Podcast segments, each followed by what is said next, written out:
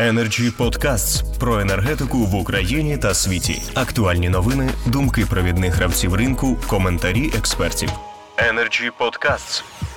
Шановні пані і панове, ті, хто бере участь у сьогоднішньому випуску Energy Freedom і ті, хто нас дивиться. Отже, на Ютубі, LinkedIn і Фейсбуку відбуватиметься наше обговорення питання імплементація реміт чи санкції енергоспівтовариства, прозора енергетика. І ті, хто дивиться нас, мають змогу поставити запитання учасницями, учасниками обговорення, а йтиметься про те, що Рада міністрів енергетичного співтовариства ухвалила рішення про порушення Україною статей 6 та 89 договору про енергоспівтовариство через відсутність законів та інших нормативно-правових актів, які необхідні для дотримання регламенту енергоспівтовариства про цілісність та прозорість оптового ринку енергії або ж реміт. Україні загрожують серйозні санкції енергетичного співтовариства в разі, якщо буде прострочено імплементацію європейського законодавства про реміт. І сьогодні ми зібрали, запросили на обговорення авторитетних фахівчин і фахівців. Регламенту суворого не встановлюємо. Нагадую, що більше семи хвилин, як правило, вже неефективно показують дослідження.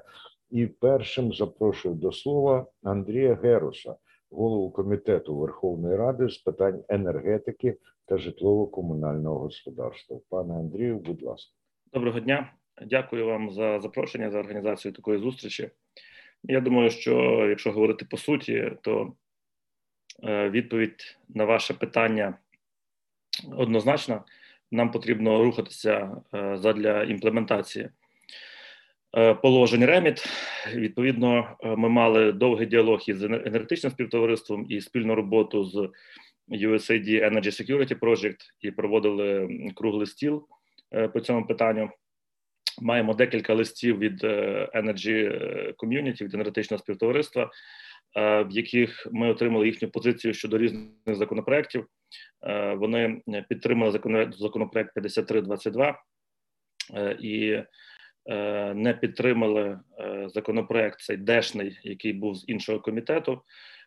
Останній лист від них ми отримали вже 14 грудня, який був підписаний новим керівником енергетичного співтовариства. Е, відповідно, е, у вівторок ми цей лист отримали. В середу на комітеті ми розглянули відповідний законопроект. Е, законопроект був підтриманий більшістю депутатів комітету. Відповідно, далі він іде в зал для того, щоб голосуватися сесійною залою. Тому шлях зрозумілий. Голосування можливо буде непросте і сподіваюся, воно буде успішним. Тоді між першим і другим читанням буде ще проводитися робота. Е, для того, щоб законопроект був прийнятий е, і за основу, і в цілому. Тому ми рухаємося. Рішення комітету є. Е, наступний крок це розгляд питання Верховною Радою України.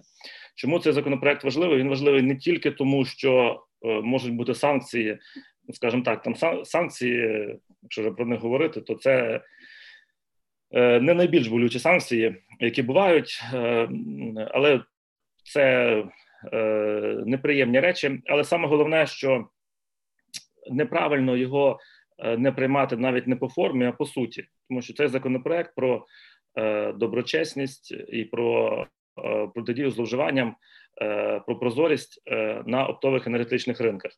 По суті, цей законопроект по своїй суті він є антимонопольним законопроектом,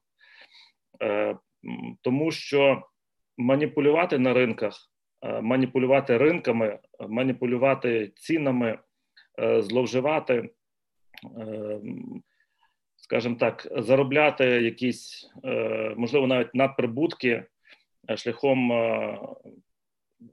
якихось зловживань на оптових ринках зазвичай можуть крупні учасники ринку.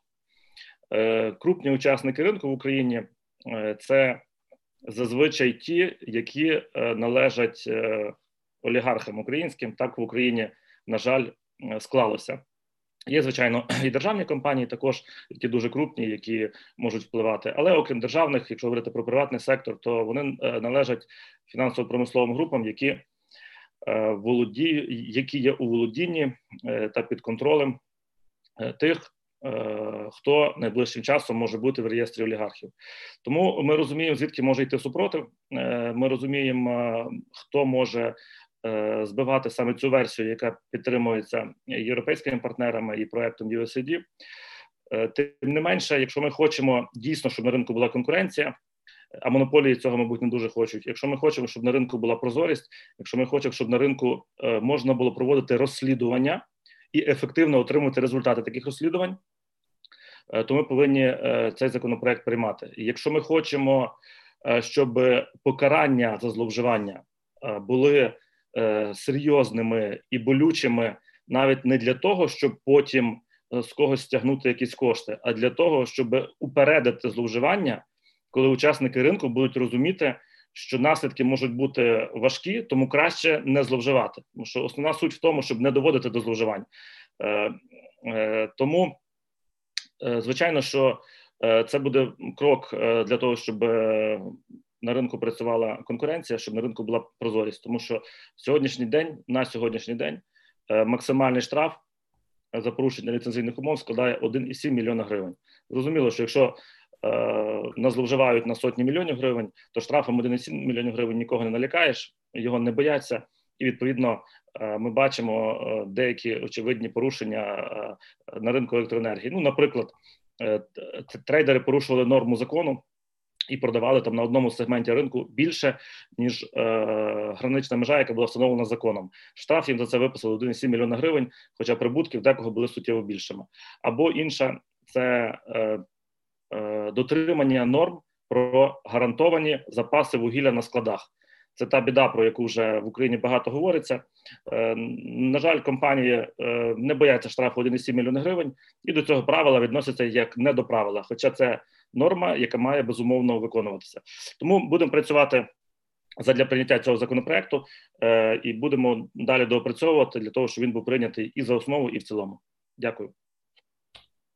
Дякую, пане Андрію. Чітко не приховуючи проблем і з таким настроєм на те, що воно таки буде ухвалене.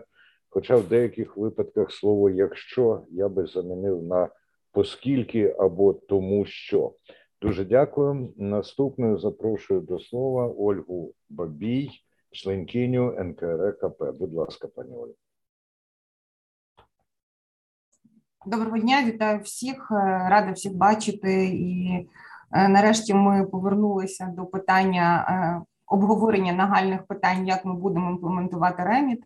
Е, законопроект 5322 – це є той законопроект, який повноцінно і комплексно дозволить не просто визначити рамку, не сказати Європейському союзу та європейській спільноті, що ми беремо намір реалізувати реміт, а він надасть відповідні повноваження і встановить ті вимоги та чинники, які дозволять регулятору та всім іншим учасникам насправді ремінт е, імплементувати, а не зробити його е, так званим наміром. Я спробую пояснити е, деталізовано, що дасть реміт, що дасть можливість впровадження цих норм, цих прав на енергетичних ринках України для всіх учасників ринку. Ми розуміємо, що наші ринки є висококонцентрованими, і ми це е, фіксуємо у всіх моніторингових звітах щодо оптових та роздрібних сегментів ринку, в тому числі електричної енергії, які регулятор щоквартально публікує. Якщо ті чи інші учасники мають суттєвий вплив на формування попиту або на формування пропозиції, вони ці дії вчиняють безперервно, і, на жаль, відсутність у регулятора або в інших учасників адміністраторів системи передачі, наприклад, е, припиняти такі дії, дозволяє їм е, постійно вчиняти ті чи інші дії, що призводять до обвалів, е, цінових обвалів на тих чи інших сегментах ринку. Одним із показників, що відбулося в нас, показовим показником Е, який відбувся у нас в липні цього року, було те, що е, одна група компаній, яка суттєво впливає на формування пропозиції на РДН та суттєво е, впливає на формування попиту через своїх постачальників та трейдерів, прибравши певний обсяг з певного сегменту ринку, на даному ринку обвалила ціни, і ситуація на ринку була 4 чи 5 днів на РДН була неконтрольована. Наявність рейміту надасть можливість регулятору та всім іншим учасникам е, оператору ринку та оператору системи передачі володіючи інформацією, яку будуть розміщати та передавати ці учасники ринку, запобігати таким діям і більш чітко впливати на ті чи інші сегменти ринку. Також хотіла б сказати, що реміт в своїй базі, в своїй базовій основі, це насамперед оперативна передача даних усіма учасниками ринку, які є не тільки виробниками, а також є споживачами енергоресурсу більше 600 МВт на рік до відповідних централізованих баз. На ринку з'явиться новий учасник, е, так звані РРМ, які ці дані будуть збирати та будуть передавати їх регулятору. Регулятор буде слідкувати за своєчасністю передачі даних та вчиняти оперативні дії, і в деяких випадках працювати на випередження, щоб е, не фіналізувати через місяць за результатами звітів адміністраторів тих чи інших сегментів, що так у нас сталося, а запобігати таким діям. Це що стосується ринкових механізмів, що стосується санкційної політики, яка є на сьогодні вкрай важливою. Ми, як регулятор, зараз е, володіємо досить великою кількістю інформації щодо поведінки тих чи інших учасників на тих чи інших сегментах, наприклад, трейдерів або постачальників, або компаній, які впливають на суттєве формування попиту або пропозиції. Але до до них ми можемо застосовувати санкції тільки в межах процедури контролю, тобто в нас немає повноважень е, вчиняти до них санкції поза е, в інших межах наших повноважень. Саме законопроект, який буде імплементувати реміт, надасть регулятору такі повноваження. І це стане додатковим чинником для того, щоб впорядковувати ринок. Для того щоб ринок був конкурентний, на ринку має бути демократичні правила та контроль. Контроль, який несе за собою відповідальність в даному випадку, реміт і дозволить нам це все імплементувати. Ми, як регулятор, зі своєї сторони е, зараз готові до імплементації законопроекту 5322. Ми напрацювали дорожню карту щодо тих нормативно-правових документів, які маємо ми розробити як регулятор протягом шести місяців з моменту прийняття закону та імплементувати їх. І для того, щоб учасники ринку е, володіли е, потенційними змінами, які очікує їх ринок, ми плануємо після проведення першого читання законопроекту 5032, 5322 починати попередньо публікувати. Нормативно-правові акти, які будуть впроваджуватись після прийняття закону. Я поясню, чому ми плануємо робити так це завчасно, тому що е, одним із моментів провадження реміту буде необхідність розробки певних it рішень для е, оператора системи передачі, для оператора ринку, для всіх учасників ринку. Ми знаємо, що розробка, закупка та підготовка it рішень займають більш ну, довгий період часу. Тому після першого читання законопроекту 5322 ми маємо намір опублікувати, зробити публічним вимоги до переліку даних, які будуть передаватися, вимоги до систем it рішень, які будуть забезпечувати цю передачу, та е, вимоги до стандартизації РРМів, які е, ми будемо впроваджувати. Е, я сподіваюся на те, і весь всі представники регулятора сподіваються на те, що ми це зробимо швидко, злагоджено, і всі вимоги, які виставлені перед нами, як перед країною, в секретаріату Energy ком'юніті будуть реалізовані в срок. Е, на останній е, на останній зустрічі засіданні Ради Ради міністрів цей термін для України був подовжений до 1 липня 2022 року. Термін виконання цих зобов'язань. І є у нас є чітка впевненість в тому, що ми в цей термін е, все встигнемо зробити. Мало того, е, є проект е, європейський проект захист прав споживачів, який зараз буде допомагати регулятору напрацьовувати нормативно-правові акти для імплементації реміт. Уже спільно з нами готується для початку в січні напрацювання цих документів.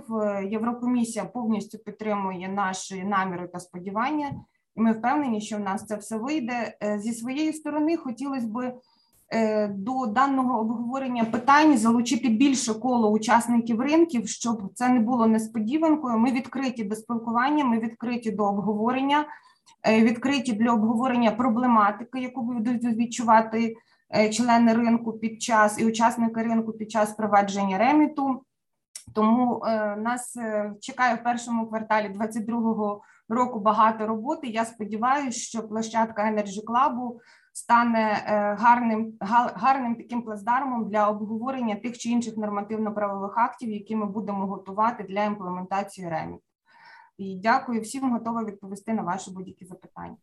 Дякую, пані Ольгу. Запитання, очевидно, будуть дещо пізніше у кінці. Дякую за те, що поставили питання у контекст практичної діяльності.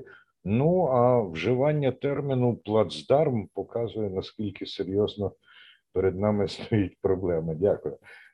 Запрошую до слова, будь ласка, експертка з енергетики, членкиня НКРКП, до якої застосовано ротацію Олена Антонова. Добрий день, е, Кристинний дозірок зі словом. Дякую, шановні колеги. Вітаю всіх. Дякую Energy Club за запрошення. І знову ж таки гостра, нагальна актуальна тема, як завжди, в фокусі Energy Club. Е, сподіваюсь, сприятиме її вирішенню. Ну, по-перше, що стосується реміт, неодноразово я вже наголошувала. У нас таких заходів на різних площадках вони вже відбуваються більше року. Що реміт не тільки є нашим зобов'язанням відповідно до договору про участь України в енергетичному співтоваристві, але й е, нагальна ситуація на ринках як електричної енергії і газу вже довго говорить про те, і взагалі кричить про те, що необхідно застосовувати і ефективний механізм припинення маніпуляцій. Е, яскравими прикладами таких ем, якби необхідностей стала ціла низка ситуацій. Частково про них вже сьогодні згадувались. Я дуже е, часто згадую кейс торгівлі повітрям, який безпосередньо вплинув на результати ціноутворення на сегментах ринку, і, на мою точку зору, став одним із тригерів, е, які призвели до поточних результатів е, на ринку в частині заборгованості і взагалі поточних проблем, які ми маємо в тому числі із ОЗП. Е, крім того, я хочу нагадати, що основною вимогою регламенту є запровадження інструментів прозорості роботи ринку, і це забезпечується публікацією цілої низки даних. Е, наприклад, щоб у виробника у виробника електричної енергії не було можливості продати обсяг електричної енергії на якомусь сегменті, який не забезпечений паливом. Очевидно, що з огляду на поточну ситуацію і з того, що відбувається на ринку по факту, така прозорість тільки сприятиме стабільній і адекватній роботі. Більше того, до сьогодні ми з вами знаємо, що результати роботи ринку вже більше двох років не проаудовані. Тобто, ми маємо відсутність аудиту і, вочевидь, проблему з прозорістю. Нагадаю, що раніше такий аудит ринку подання цінових заявок за старою моделі відбувався щомісячно. По-друге, нагадаю, що у 2021 році ем, е, вже буде 10 років з того моменту, як в Європі працює регламент реміт. І зрозуміло, що він е, розпочинав свою роботу абсолютно не на тому рівні складності, з яким е, працює Acer сьогодні. Перш за все, це характеризується тим, що ми маємо дворівнівий підхід до регулювання. Тобто, у нас нема ситуації коли ем, якась, е, як вам сказати, така каральна функція є в одного органу. Да, У нас є рівень Acer, у нас є рівень національних регуляторів, які мають застосовувати санкції і е, проводити розслідування за підозрою, яку формує Acer. Е, більше того, з 2021 року діяльність по обробці даних і аналізі даних відповідно до реміт е, фінансується на рівні Acer додатковим платежем, який е, збирається з учасників ринку. Це 8 мільйонів євро на рік.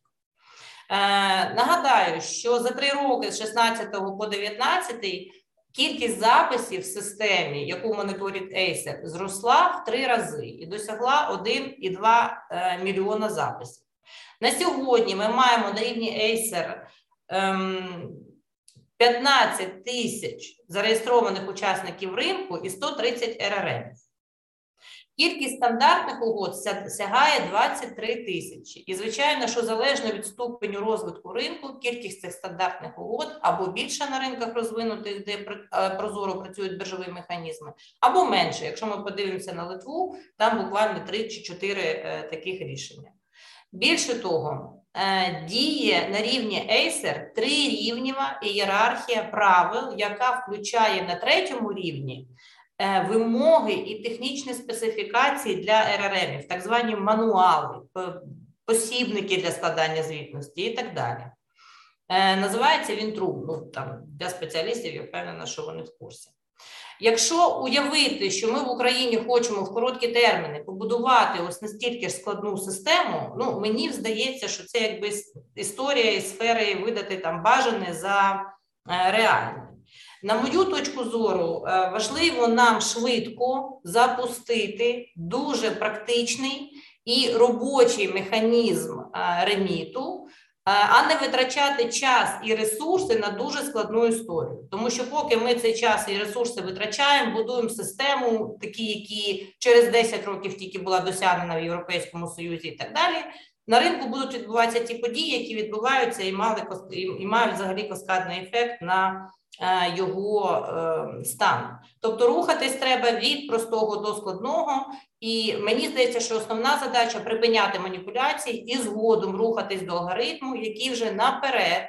Виявляє маніпулятивну поведінку учасників. Це можна робити і більш простими способами, більш складними, але е, знову ж таки реалізація надскладного е, підходу це час та ресурси.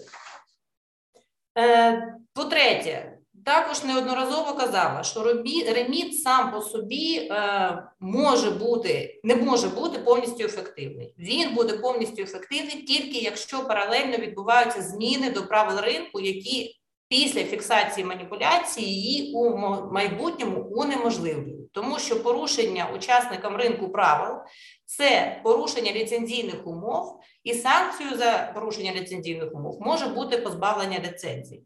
Тобто реміт має імплементуватись і маніпуляції мають припинятись паралельно із змінами правил ринку і відповідними потенційними наслідками для учасників.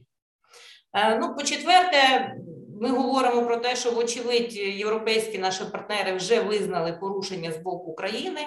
Ми дійсно маємо півроку для те, для того, щоб доказати, що ми реміт імплементували. І прийняття відповідного закону це тільки перший крок у цьому напрямку.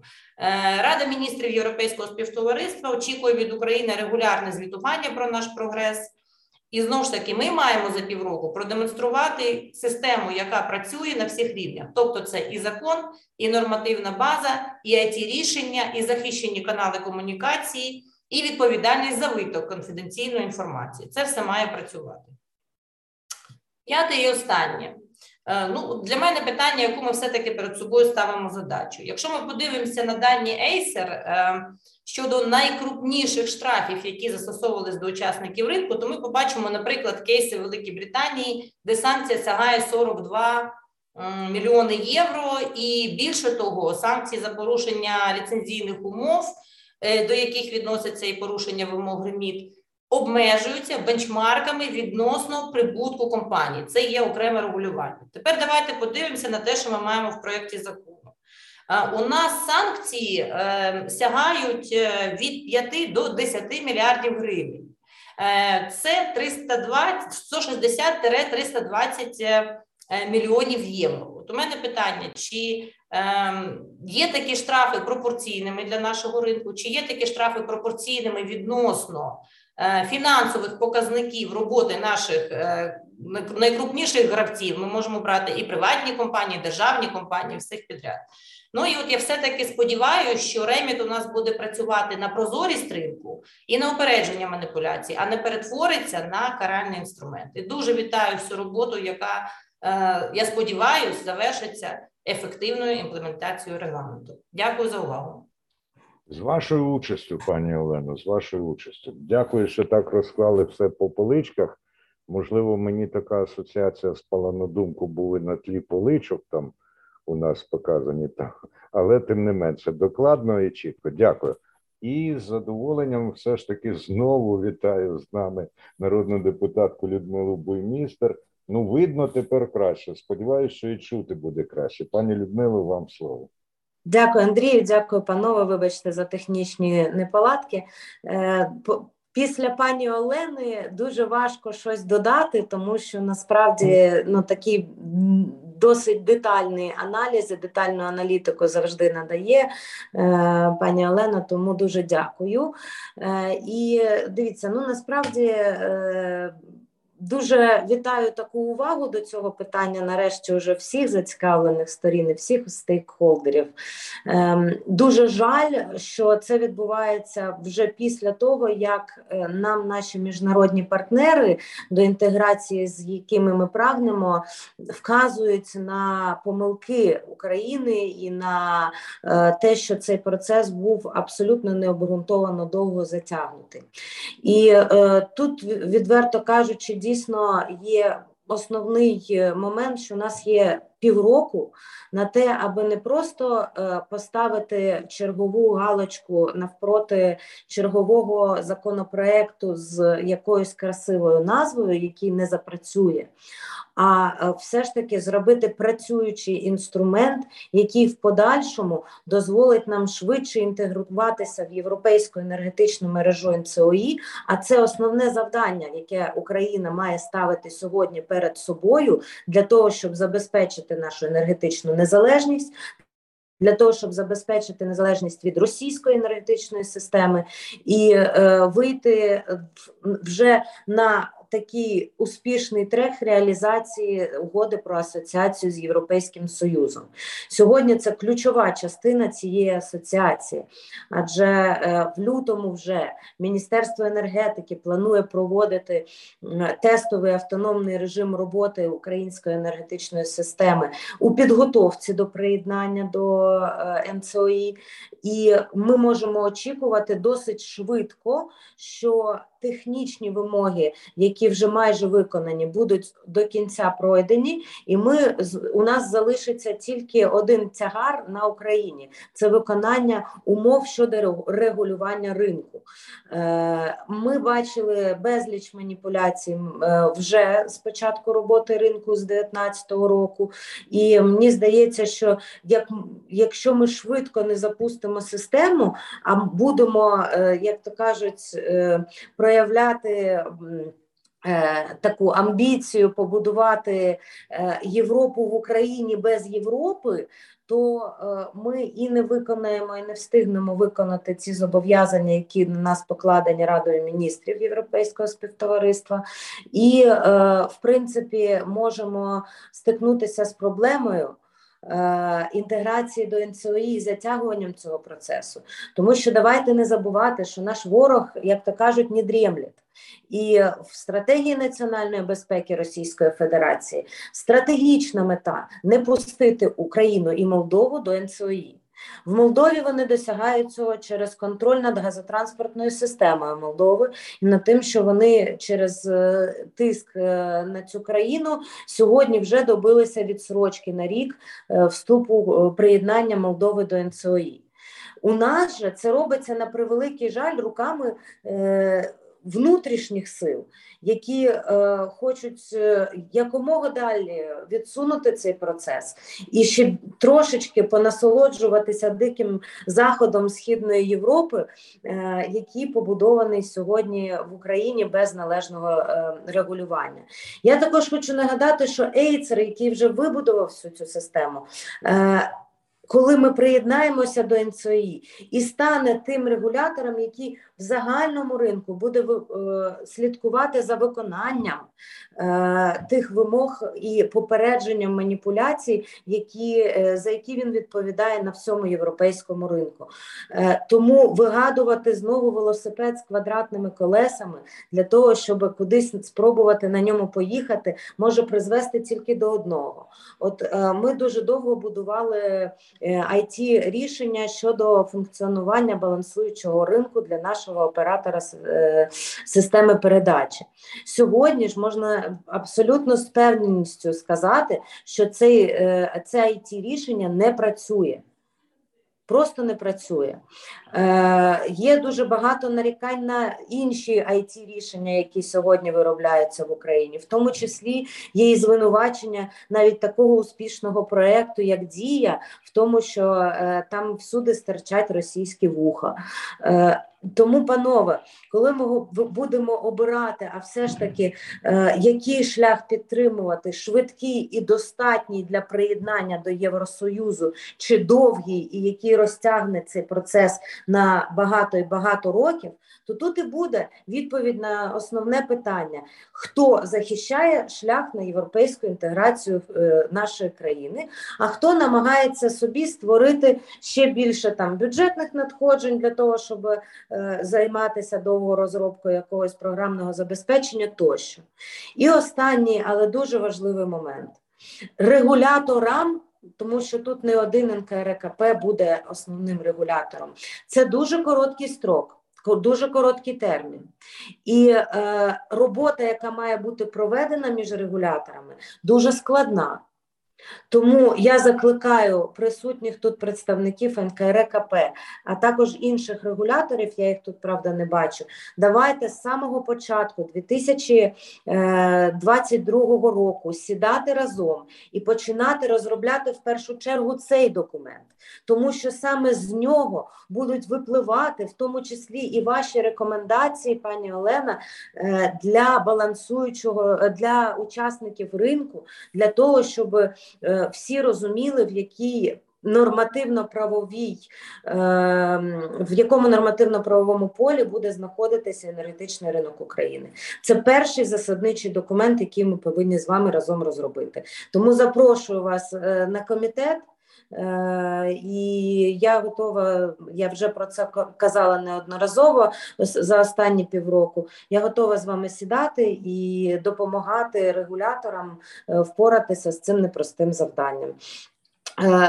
Е, В принципі, і Remit Light, і Remit Full, так звані, вони вже готові до голосування у Верховній Раді. Я е, закликаю колег і е, стейкхолдерів підтримати все ж таки версію Remit Light. Ми зможемо в в будь-який момент це зробити так само, як ніхто нам не заважав протягом останніх двох років на е, базі підзаконних нормативно-правових актів не казати про відсутність закону, а боротися з маніпуляціями. Тому давайте розпочинати цей процес. Дуже вам дякую, колеги. Маю вас залишати, але гарної дискусії. Я впевнена, що сьогодні вона буде дуже високопрофесійною і фаховою. на тлі таких наполегливих зусиль до повернення і до того, щоб до нас звернутися, ми інакше просто не можемо. І зараз до нас буде звернення Олени Антонової. Мені здається, що із трохи сумною звісткою. Пані Олено.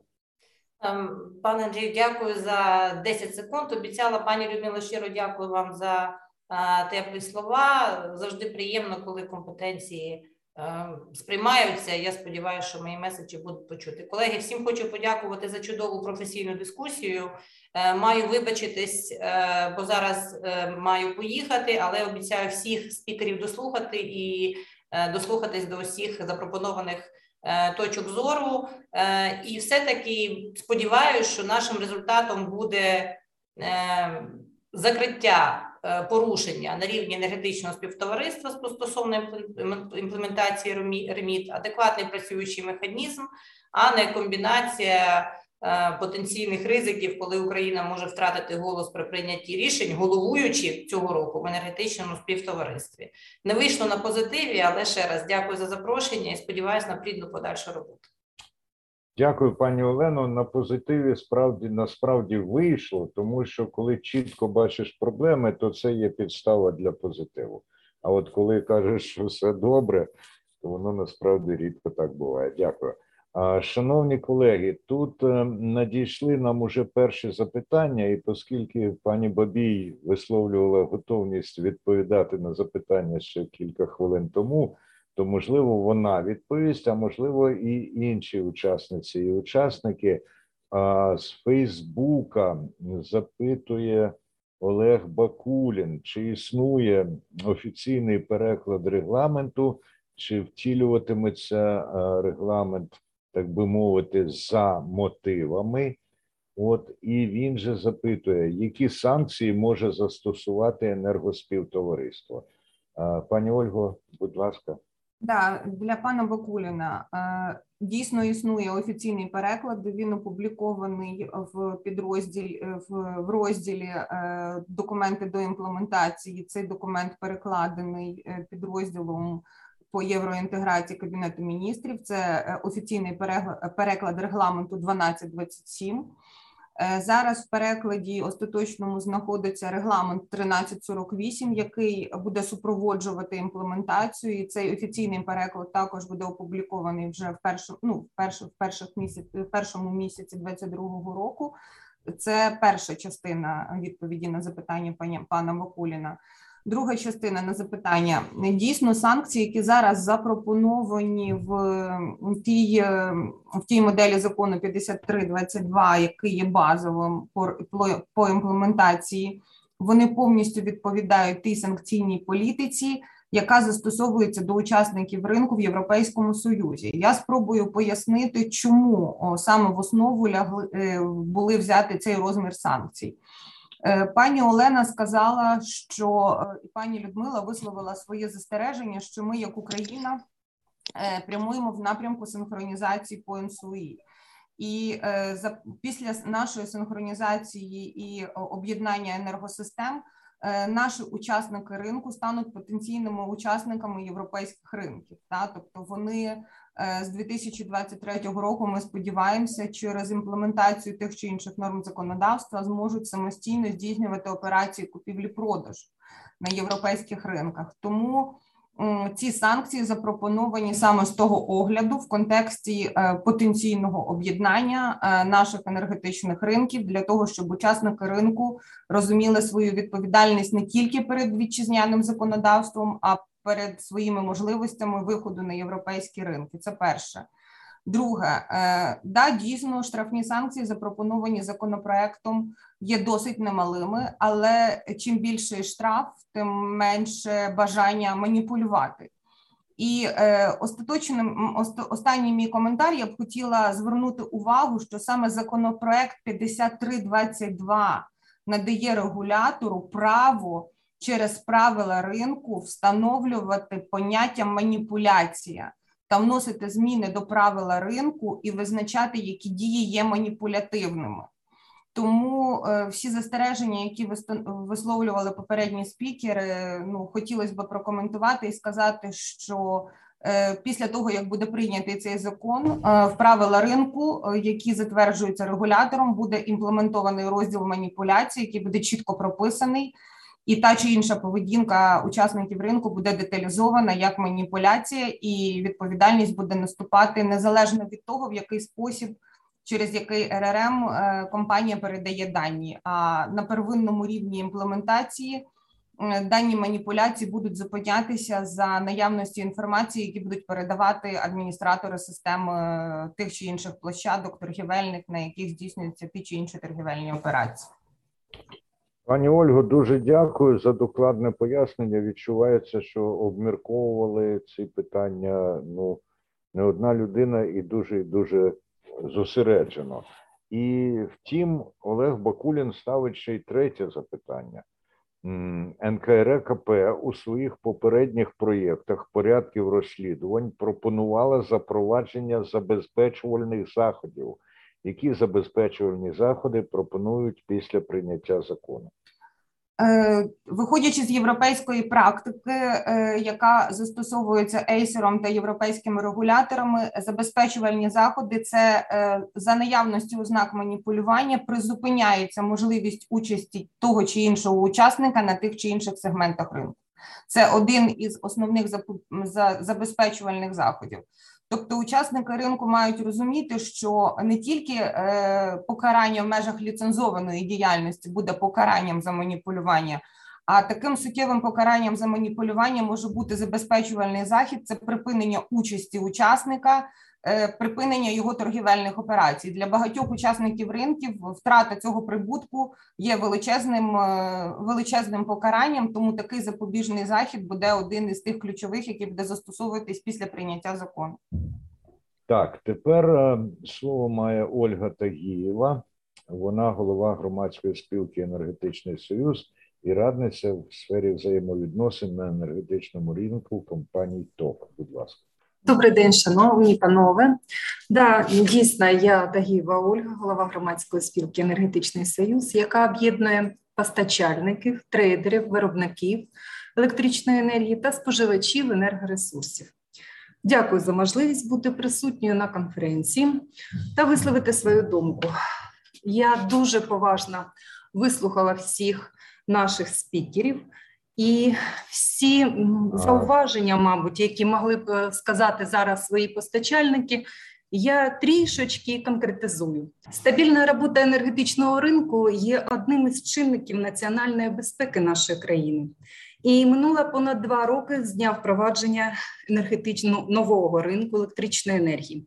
Увесь цей час ми намагаємось вдосконалювати енергетичну політику держави відповідно до європейських правил адже маємо на меті досягнення повної інтеграції ринків України до ЄС. Проте досі є питання, яке потрібно невідкладно вирішувати. Передусім, необхідно якнайшвидше ухвалити все, що в нас відноситься до положення реміт. Положення реміт це важливіші принципи та підходи, які дозволять нам забезпечити доброчесність та прозорість на оптових енергетичних ринках нашої держави. Немає чіткого визначення, що таке маніпулювання на ринку електричної енергії або ж маніпулювання на ринку природного газу. Це дійсно Ольга Андреївна Бабій дійсно це наголошувала, і я можу сказати, що це надасть можливість уникнути зловживанням на ринку, закладе умови для формування справедливих конкурентних оптових цін на енергоносії, дозволить енергетичному ринку ефективно функціонувати на користь споживачів та нашої промисловості. Ухвалення реміту забезпечить виконання міжнародних зобов'язань України в рамках договору про застосування енергетичного співтовариства та виконання плану заходів в виконанні угоди про асоціацію між Україною та ЄС сприятиме зростанню конкуренції та підвищить ліквідність на оптових енергетичних ринках. Я е, розумію, що дуже багато було вже сказано, і дійсно повторюватись не, не будемо. Дякую вам за можливість сьогодні бути присутньою на конференції і наголошую, що всім постачальникам електричної енергії дуже важливе прийняття реміту нашому енергетичному ринку. Дякую. Дякую, пані Ольго. І от тим часом надійшло запитання від Андрія Чубика, і я його, якщо можна, адресую панові Геросу. Андрій Чубик, людина з таким іменем і прізвищем, є асоційованим експертом центру стратегія 21 і ще е, кількох центрів. Отже, е, запитує Андрій Чубик, які заходи впливу можливі щодо природних монополій? Заходи впливу щодо природних монополій е, відомі, і в принципі законопроект про реміт е, мало стосується природних монополій, тому що він стосується е, тих ринків, е, які є або можуть бути потенційно конкурентними, тобто оптові енергетичні ринки газу та електроенергії. Він власне про формування якраз оптових цін в ході конкуренції, в ході балансу попиту і пропозиції. Е, що стосується природних монополій, це в першу чергу облгази, обленерго, ну також теплокомуненерго, водоканали, Укренерго, оператор ГТС. Це є е, заходи впливу е, регулятора НКРКП і е, є заходи впливу якщо це очевидне зловживання монопольним становищем е, антимонопольного комітету України е, на сьогоднішній день.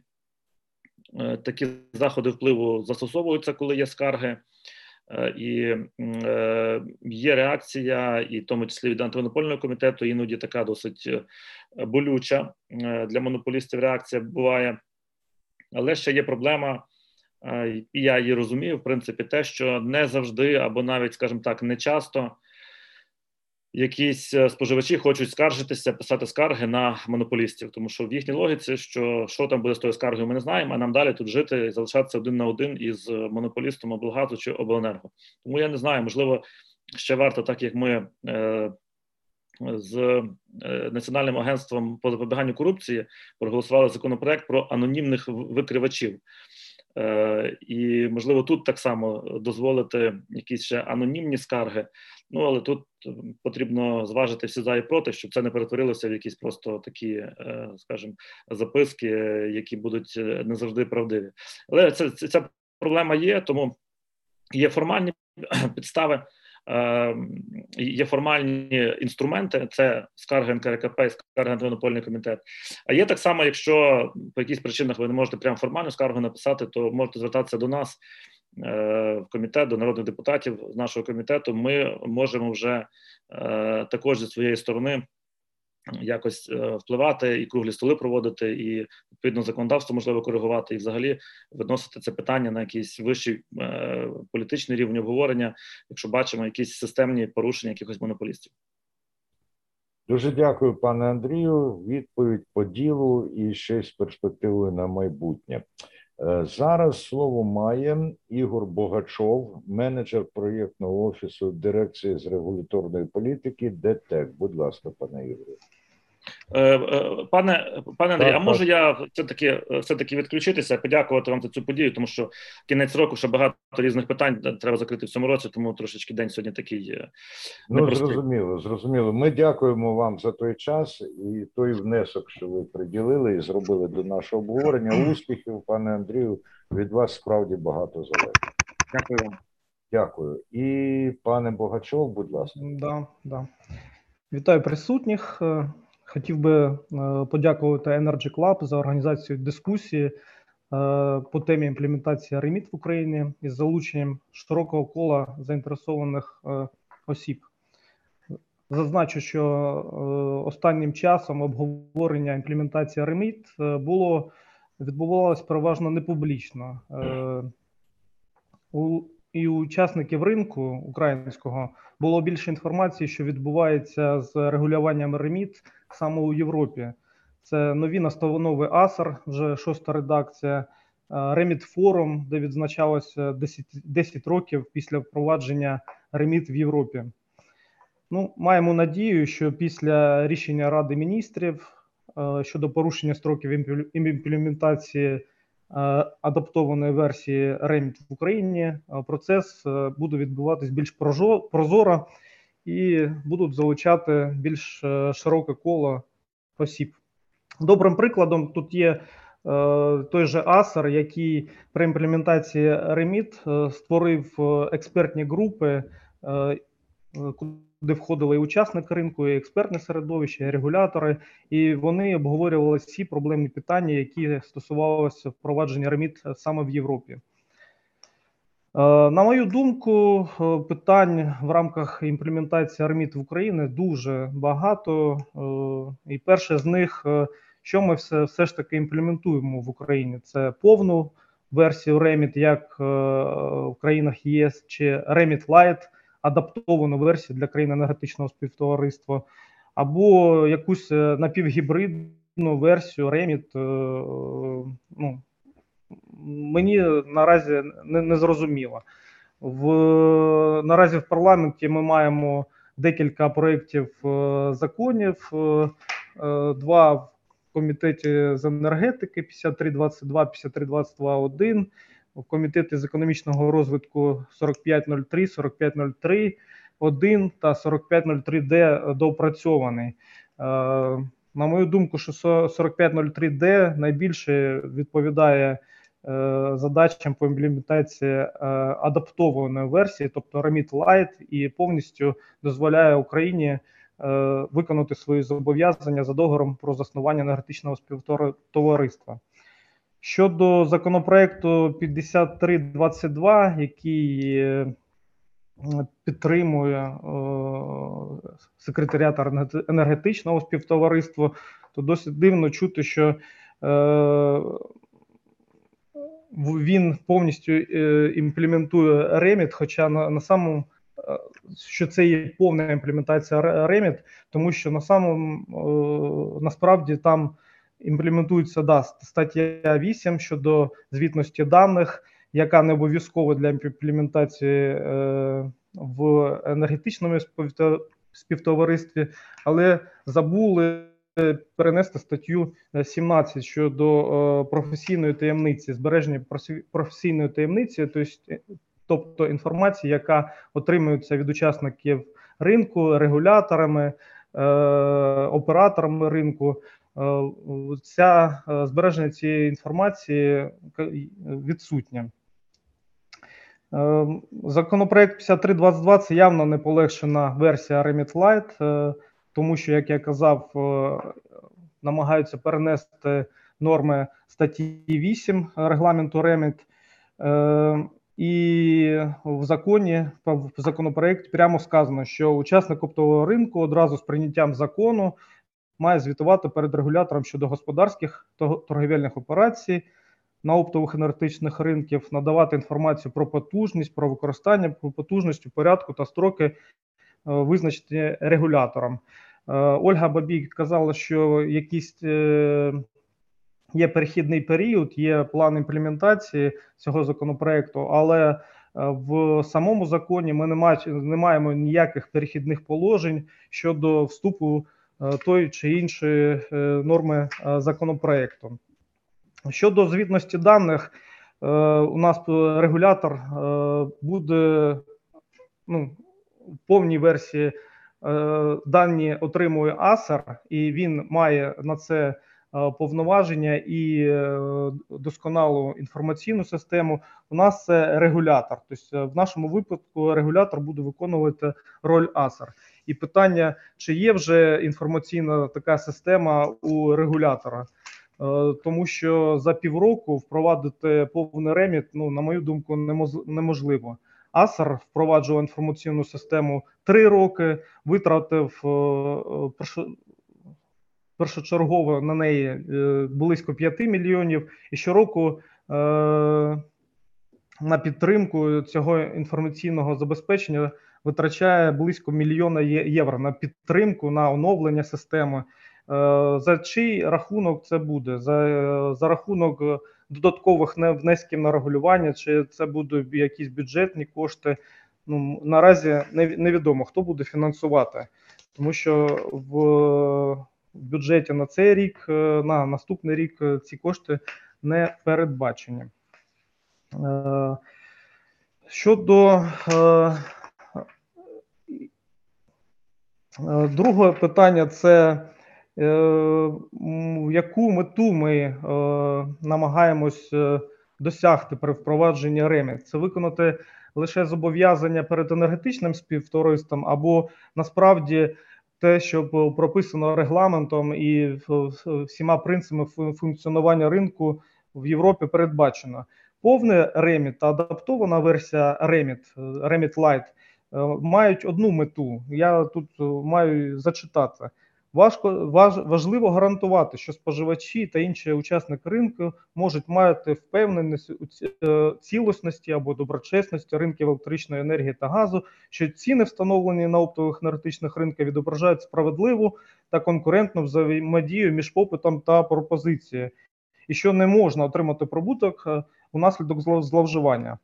Метою підвищення цілісності та прозорості оптових ринків має бути сприяння відкритій та чесній конкуренції оптових енергетичних ринків, сприяння конкуренції. Тобто реміт не існує е, окремо від іншого законодавства, яке діє в Європі, від третього або четвертого енергетичного пакету, від тих принципів функціонування ринку і ціноутворення на ринку, яке е, є в Європі.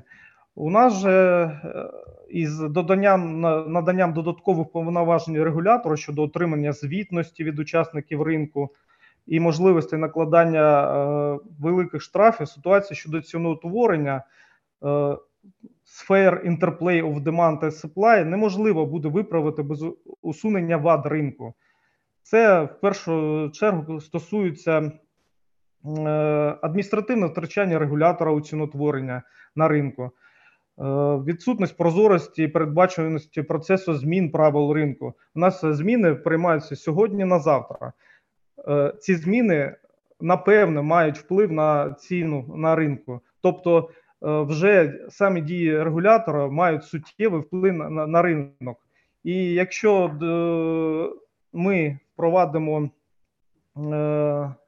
форвардні механізми, то будь-яка дія сьогодні буде мати вплив на подальшу ціну форвардного контракту. Тут вже зазначали, що гравці, той же Укренерго, не має повну звітність та транспарентність що до дій на балансуючому ринку.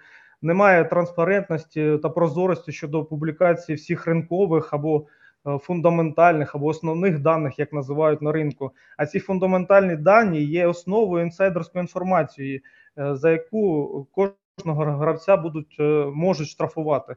Чи готова буде НКРЕ штрафувати Укренерго за те, що він вже зараз, два з половиною роки, не публікує усі дані, які мають бути доступні всім гравцям на ринку. Тарифне регулювання, PSO, все це має суттєвий вплив на ціноутворення, на ціну ринку. Багато гравців можуть діяти економічно недоцільно, або, або якщо діяти у надії, що їх збитки покриє або Укренерго за рахунок ПСО, або е, інші якісь е, надходження. Е, тому цих ват в ринку дуже багато. У нас ринок не настільки розвинутий, немає форвардних ринків діючих. У нас ціна контра ціна двосторонніх договорів на е, на довгий строк формується е, лише один або два рази на місяць, коли основні гравці розторговують частину свого обсягу. У нас ринок двосторонніх договорів це лише 6 місяців, і в цей проміжок 6 місяців НКР може декілька разів змінювати правила і ціноутворення на цьому ринку. Е, тобто, я хочу сказати, що треба виправляти в цілому ситуацію і щодо ліквідності е, ринку внутрішньодобового. У нас єдиний е, сегмент у ринку, ринок на добу наперед, більш-менш ліквідний. А ринок двосторонніх договорів, ринок внутрі, внутрідобовий, він зовсім не ліквідний і будь-який е, вихід на ринок буде мати суттєвий, може мати суттєвий вплив на, на ціну. І регулятор може застосовувати санкції е, лише е, маючи індикатив, що це змінило якось вплинуло на ціну ринку. Пане Ігорю, Третє... здається, вам вдалося чітко свою позицію вже заявити. Можна Якщо ви не заперечуєте підбити риску. Я буквально три три хвилинки да, і. Ще три хвилинки. Да. Будь ласка. Ну, нас не долучали до обговорення, тому треба виговоритись. Так, е, буквально е, пару тез. Е, штрафні санкції, які передбачені в законопроекті 5322, дійсно дуже надто великі. І в мене питання до Ольги Бабій. Чи готова вона вже наразі Укренерго штрафувати за те, що він не публікує всі ринкові дані? Проектом визначений розмір штрафів, які не застосовані в жодній країні Європи. Ну, коментарі зайві. Щодо самого рішення Ради міністрів е, енергетичного співтовариства, у разі порушення строків імплементації е, Україну дійсно можуть позбавити права голосу. Але е, хочу сказати, що ця практика жодного разу в енергетичному співтоваристві не застосовувалась до тої ж Сербії, яка теж мала певні проблеми з цього питання. Вони не набрали голосів. Слід зазначити, що в Україні зареєстровано дуже багато інших кейсів. Зареєстровано, але ще енергетичний секретаріат не їм ходу не дав. Це кейс 15 від 2020 року щодо незалежності регулятора, 16 щодо функціонування оптового ринку, щодо прайскепів, щодо зловживання на ринку природного газу, щодо процесу, процедури розподілу пропускної спроможності, щоб методології заснування прайскепів на ринку. І на сам і на кінець я хочу ви, е, сказати, що компанія ДТЕК двома руками за впровадження реміт. Ми ми втрачаємо гроші. Всі учасники ринку втрачають гроші. Якщо хтось е, е, намагається маніпулювати цінами на ринку. І тому ми готові долучитись до е, обговорення і до до опрацювання усіх норм е, законопроекту. Дуже дякую. Пане Ігорю, маю з вами погодитись, і ці три хвилини були потрібні для того, щоб краще зрозуміти вашу позицію. Дякую вам. Але, от е, практично щойно пан Богачов почав говорити, як пан Герус у загальне обговорення написав. Ну, в принципі, я говорив, що законопроєкт 5322, який підтриманий енергетичним співтовариством, буде не подобатися монополіям. Ну і пані Бабій, до якої було безпосередньо звернуто запитання, будь ласка, для коментаря, але, будь ласка, стисло, бо ми вже працюємо більше годин. Е, дякую, пане Андрій. Дякую, пане Андрію, за можливість висловитись. Прошу дві хвилини, тому що запитань було ну, дуже дві багато. Дві хвилини це цілком. Я спробую вкластись. Значить, для пана Ігоря Богачова і для всіх учасників ринку. Я вас дуже попрошу слідкувати за новинами і за прес-релізами національного регулятора, тому що щоб учасники ринку розуміли, що очікує учасників під час імплементації реміту НКРЄКП два місяці тому публічно презентувало дорожню карту імплементації реміту. Під час цієї презентації ми презентували нормативно-правові акти та основну їх суть, яку ми будемо імплементувати. Тому для групи компаній ДТЕК пропоную уважніше слідкувати за новинами регулятора. Це перше. Друге, що стосується повноти законопроекту 4503Д, Хочу звернути увагу, що саме законопроект 4503Д не містить повноважень щодо визначення поняття маніпуляції. В ньому немає ключових вимог і ключових деталей щодо поняття маніпуляція. Тому е, він і не є досконалим в контексті е, питань, озвучених паном Богачовим. Що стосується перехідних норм, е, зверніть увагу на законопроект, прочитайте його уважно. Саме регулятору надається право впроваджувати період імплементації. І ми в презентації дорожньої карти чітко розказали всім учасникам ринку, які їх очікують терміни щодо імплементації. Третя частина питання щодо публікації даних. Раджу групі компанії ДТЕК як ключовому учаснику ринку, який має суттєвий вплив на формування попиту і впливає на тих чи інших сегментах ринку на формування пропозиції до моменту імплементації реміту поцікавитись публічними моніторинговими звітами, які публікує регулятор щоквартально. Ці звіти повноцінно містять інформацію про ціноутворення та про ситуацію на тих їх сегментах ринку і дають можливість учасникам ринку прогнозувати свою діяльність та розвивати свої форвардні контракти та планувати свою діяльність на наступні періоди. Ці звіти є повноцінними і вони станом на сьогодні є досить розширеними. Щодо е, побоювання учасників ринку, в який спосіб будуть застосовувати санкції, саме в тій дорожній карті, які презентувало НКРЄКП, було наголошено на те, щоб учасники ринку не боялися е, упередженості зі сторони регулятора. Регулятором буде прийнята вже в першому кварталі 2022 року методика застосування штрафних санкцій щоб всі учасники розуміли, які критерії будуть застосовуватись регулятором під час винесення рішення про штрафну санкцію. Тому знімаємо це застереження. І наостанок, е, один документ, ще який буде прийнятий до моменту впровадження навіть законопроекту 5322, це той е, та методика, яка вже зараз підтримана е, Європейською комісією, це методика ліквідності сегментів ринку. І хотіла б, пане Ігоре, звернути вашу увагу на економічну частину третього курсу економіки будь-якого вузу. Ліквідним являється ринок, на якому формує, продається найбільший обсяг товару і на якому формується індикативна ціна. Не може на ринку РДН формуватися індикативна ціна, і він не може бути найліквіднішим, тому що на ньому продається, на жаль, всього 27% загальновиробленої та спожитої електричної енергії в Україні.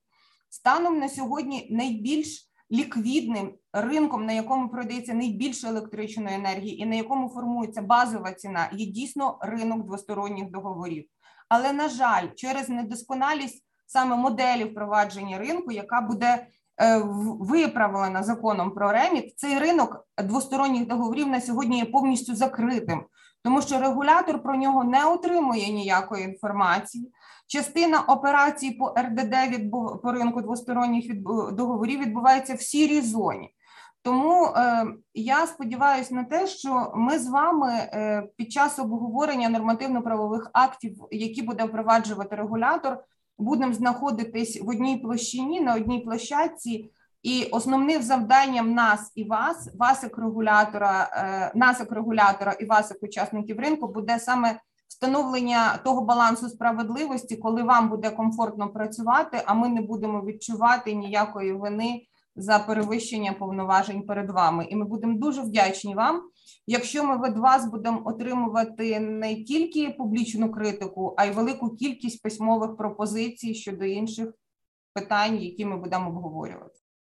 Пані Ольго, дякую. Нагадую, що баланс справедливості іноді також і від часу залежить. Ну, у пана Богачова буде змога відповісти на дещо під час підбиття підсумків.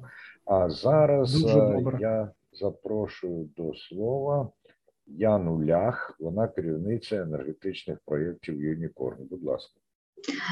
Доброго дня, шановні колеги. Дякую за можливість прийняти участь в обговоренні впровадження реміт в Україні, адже ми багато працюємо з реміт в Європі, і мені дуже приємно бачити такий рівень розуміння того, що саме означає впровадження реміт з практичної точки зору, як з боку регулятора, так і з боку гравців ринку.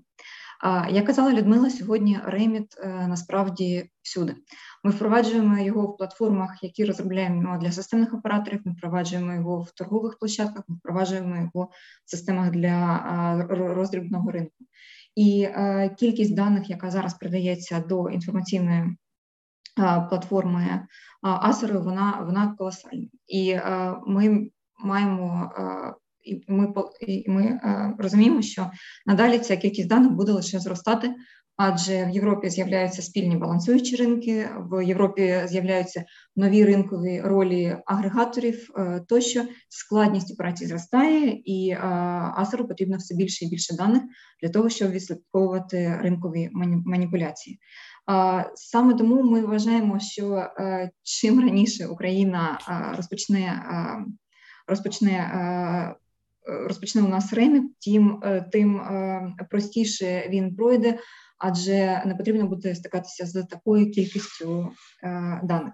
В той же час мені здається, що термін 6 місяців для впровадження реміт в Україні він занадто оптимістичний не тільки з боку розробки систем, але з, з боку з боку життя насправді, тому що ті самі АРРМи потрібно сертифікувати, потрібен пройти період тестування обміну даними між АРРМ та системою регулятора. З досвіду кажу, що це займає від двох до чотирьох місяців тільки тільки тестування, тільки приєднання цих компаній.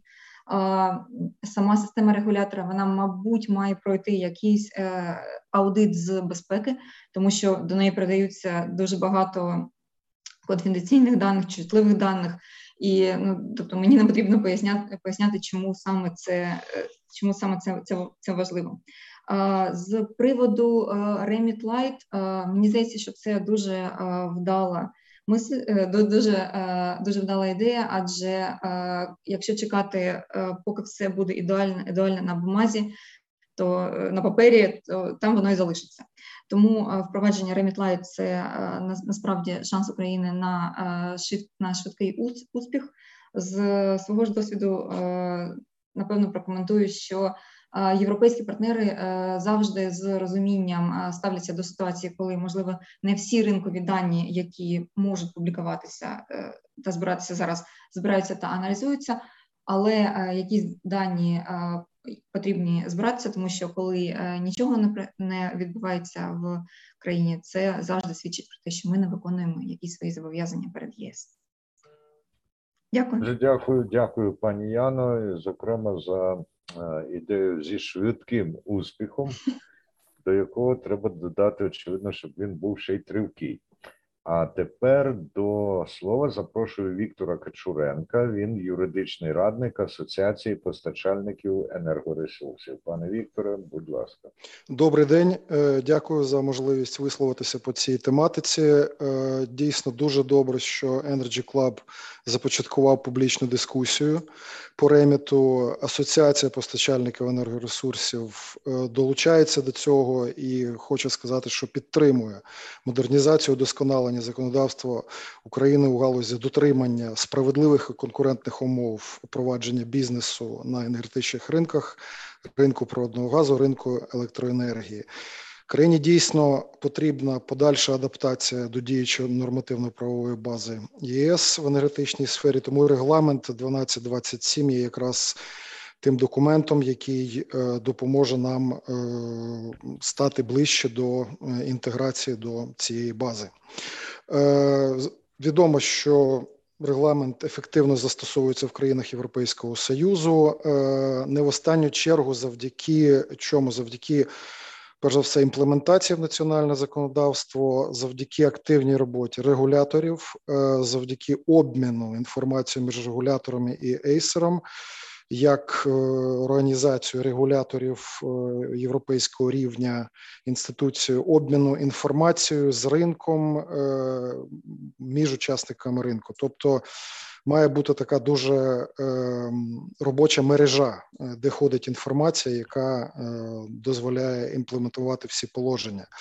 Термінологія і систематика визначень е, в цій галузі е, досить нова для українського підприємця. Це важливо, тому що ринку треба буде усвідомити себе у новій якості. Е, крім того, що учасник ринку має ліцензію, має енергетичний код, має угоди з системними операторами. Він ще буде тепер існувати в новому статусі як учасник оптового ринку. Е, відповідно, він буде мати оптові операції, які теж будуть мати е, свій статус згідно з ремітом. Е, це все ну і багато іншого наштовхує на думку, що в суспільстві на ринку треба провести освітню компанію, публічну освітню компанію аби е, пояснити людям, що їх що на них чекає, і е, головне, яка поведінка не буде вже більш допустимою на ринку, тому що е, іде нове законодавство і. Е, новий моніторинг, новий нагляд, відповідно, нові санкції за порушення.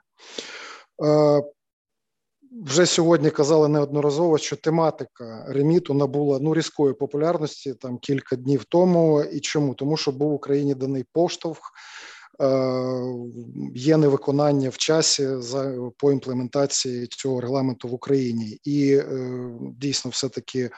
В плані співпраці нам е, був даний термін на до виконання на те, щоб на, наздогнати виконання цього зобов'язання півроку. Є різні думки, чи хватить цього чи ні, але е, прикро е, те, що тодішній час 18 місяців, колись починаючи з кінця 18 року, ми не використали. Тепер матимемо менше.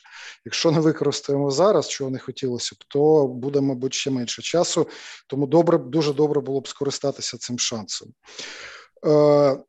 Дякуємо за інформацію про те, що є вже офіційний переклад. Е, також я, наприклад, не знав про шосте видання е, настанов. Е, до настанов хотілося б сказати, що це все ж таки документ на 100 сторінок. а Там дуже багато корисної інформації для імплементації реміту, тому його теж варто було б перекласти українською мовою, дати якийсь більш-менш офіційний переклад для того, щоб можна було орієнтуватися в термінології всім учасникам е, ринку.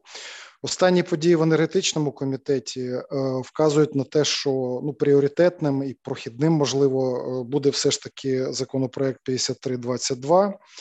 Він має підтримку з боку Європи. Він має підтримку в комітеті. Звичайно, що тут якийсь час була певна конкуренція між законопроектами і сподіваємося, що вона вже піде е, з часом. і Залишиться один найбільш перспективний, який можна буде провести е, в ну, принаймні прийняти в першому читанні для подальшого доопрацювання.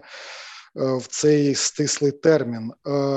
У зв'язку з тим, що між першим і другим читанням є якийсь проміжок часу. Сподіваємося, що він буде достатній для того, щоб суспільство могло якось дати свій відгук на той текст, бо тексту ми ще не бачили. Тобто того тексту, який після першого читання стане відомий для того, щоб е, прокоментувати, і сподіваємося, що ці коментарі будуть е, враховані.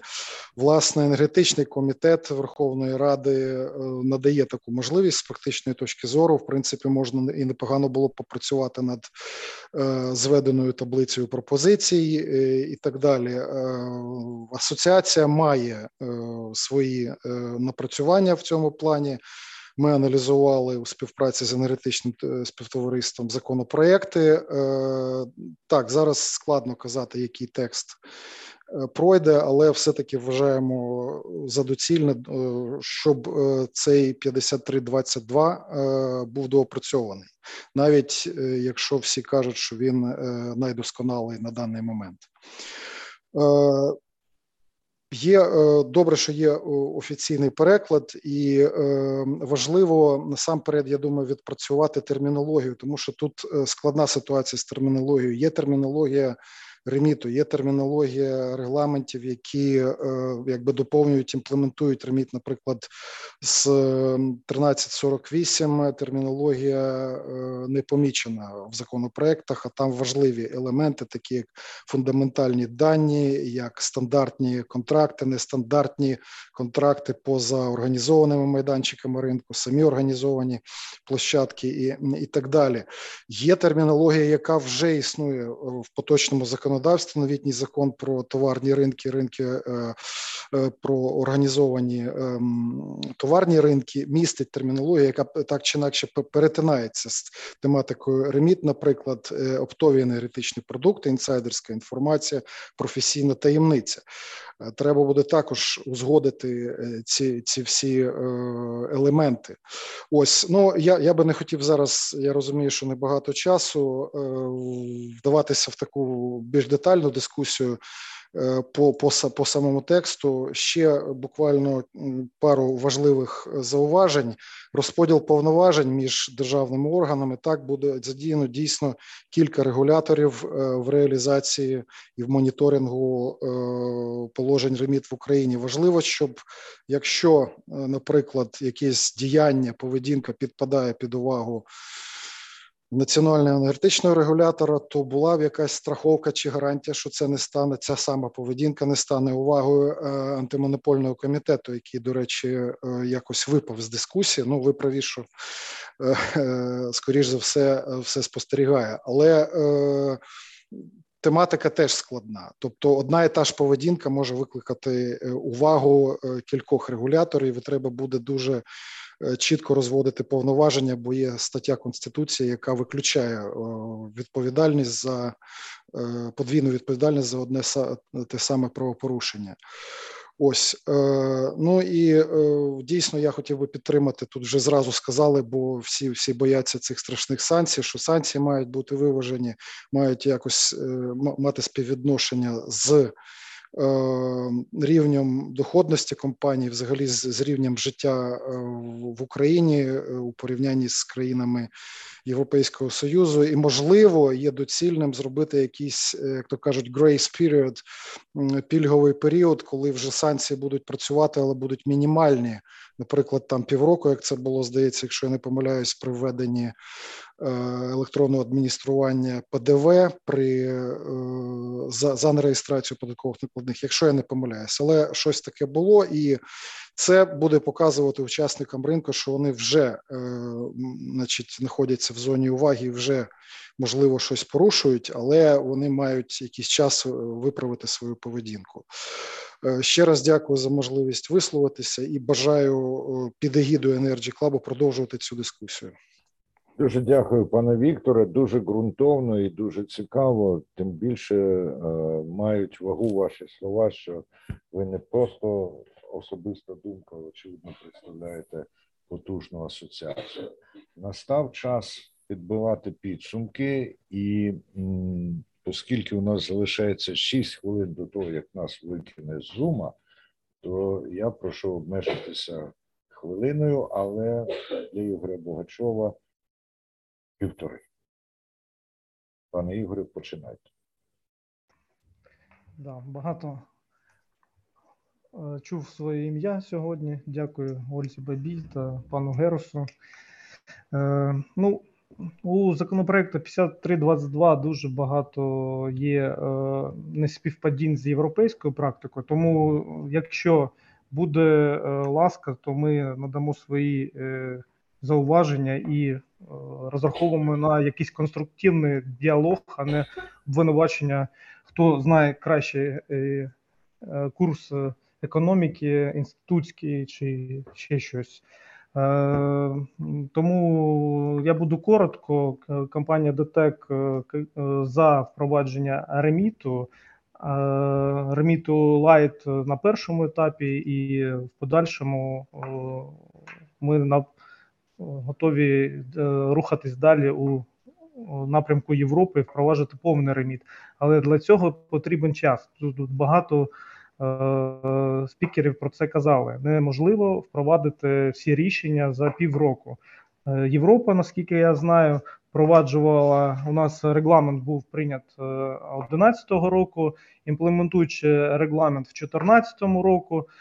Звітність даних з'явилась через 9 місяців після імплементуючого регламенту. Були створені RRM, всі системи, і тоді вже якось воно Е, зрозуміла.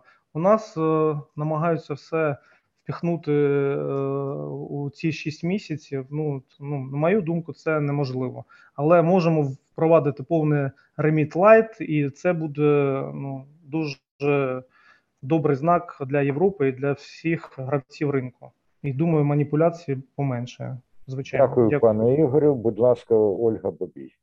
Дякую за сьогоднішні зауваження і хотіла б запевнити всіх, що під час публічних обговорень та розрахунку періоду імплементації регулятор буде спільно з учасниками ринку встановлювати терміни для цієї імплементації. Це перше. Друге, хотіла б звернути увагу всіх, що частина вимог щодо інформації вже е, імплементована законом 738. І прошу всіх звернути увагу на цей закон який визначає поняття інсайдерська інформація та відповідальність за зберігання інформації. І останнє е, запевняю всіх, що спільно з вами, спільно з учасниками ринку, в законопроекті 5322 до другого читання ми врахуємо всі перехідні періоди і запровадимо в країні саме той реміт, який ми зможемо реалізувати реально, а не намірами і словами. Ми відкриті до діалогу і готові послухати кожного учасника ринку. Пані Ольго, дуже дякую. І насправді такий оптимістичний, я би сказав, насправді реалістичний висновок. А, Яна Лях, будь ласка, заключне від вас. Дуже дякую. Зі свого боку, я лише прокоментую, що практика показує, що не так важливий е, зміст е, законів та нормативних актів, як те, як насправді імплементується REMIT в країнах. Е, тому, якщо якщо всі учасники ринку насправді підтримують цей процес, то я думаю, що Україна може встигнути з REMIT light за 6 місяців. Та та цей REMIT light буде досить, досить не light для того, щоб показати Європі, що ми настроєні серйозно. Дуже дякую, Ольга Тагієва. Будь ласка потрібно впроваджувати REMIT, і це не карательний інструмент, а впереджувальний. Ну і всіх вітаю з наступаючим святом, з Днем енергетика. Тепла, да, тепла, світла. Всім бажаю всього самого-самого найкращого. Дякую за можливість сьогодні бути присутньою. Добре. Дуже дякую, пані Ольго. Особливо ваші слова цінні були на такому світлому тлі, що побажання світла має справдитись. І Віктор Качуренко, будь ласка. Е, зараз е, започатковано процес, який допоможе Україні позбутися цього неприємного репутаційного ризику від невиконання міжнародного зобов'язання. Сподіваюся, що всі ми разом докладемо зусиль, щоб цього досягнути. Ну і друге, е, хай це буде символічно, що робота по імплементації, по впровадженню такого важливого документа, який називається щодо доброчесності і прозорості, має відбуватися у прозорий спосіб. Дякую, на все добре. Дуже дякую, пане Вікторе. І якщо вже пригадувати, що говорив тут пан Богачов про взаємодію попиту і пропозицію, то я скажу, що у вас, шановні учасниці і учасники, є пропозиція. Це ваші знання, знання ринку, знання законів, знання м, тих правил, за якими працює ця, ця галузь. Є попит на ваші знання. Це попит, який на велику, великою мірою визначає тим, що ми відчуваємо. Ті, хто не проходили курсів економіки у вищих навчальних закладах, але ми відчуваємо, що до вас маємо звертатися по досвід. А до речі, щодо знань з економіки, то мої, оскільки я модерую ці зустрічі, зростають, і незабаром, можливо, вони будуть вже зовсім не такими, як були. В кожному разі, дякую за співпрацю. Високо ціную те, що все ж таки проявилася тут готовність до майбутнього співробітництва. Запрошуємо далі до участі в Energy Freedom. Хай живе. На все добре. Energy Podcasts про енергетику в Україні та світі. Актуальні новини, думки провідних гравців ринку, коментарі експертів. Energy Podcasts.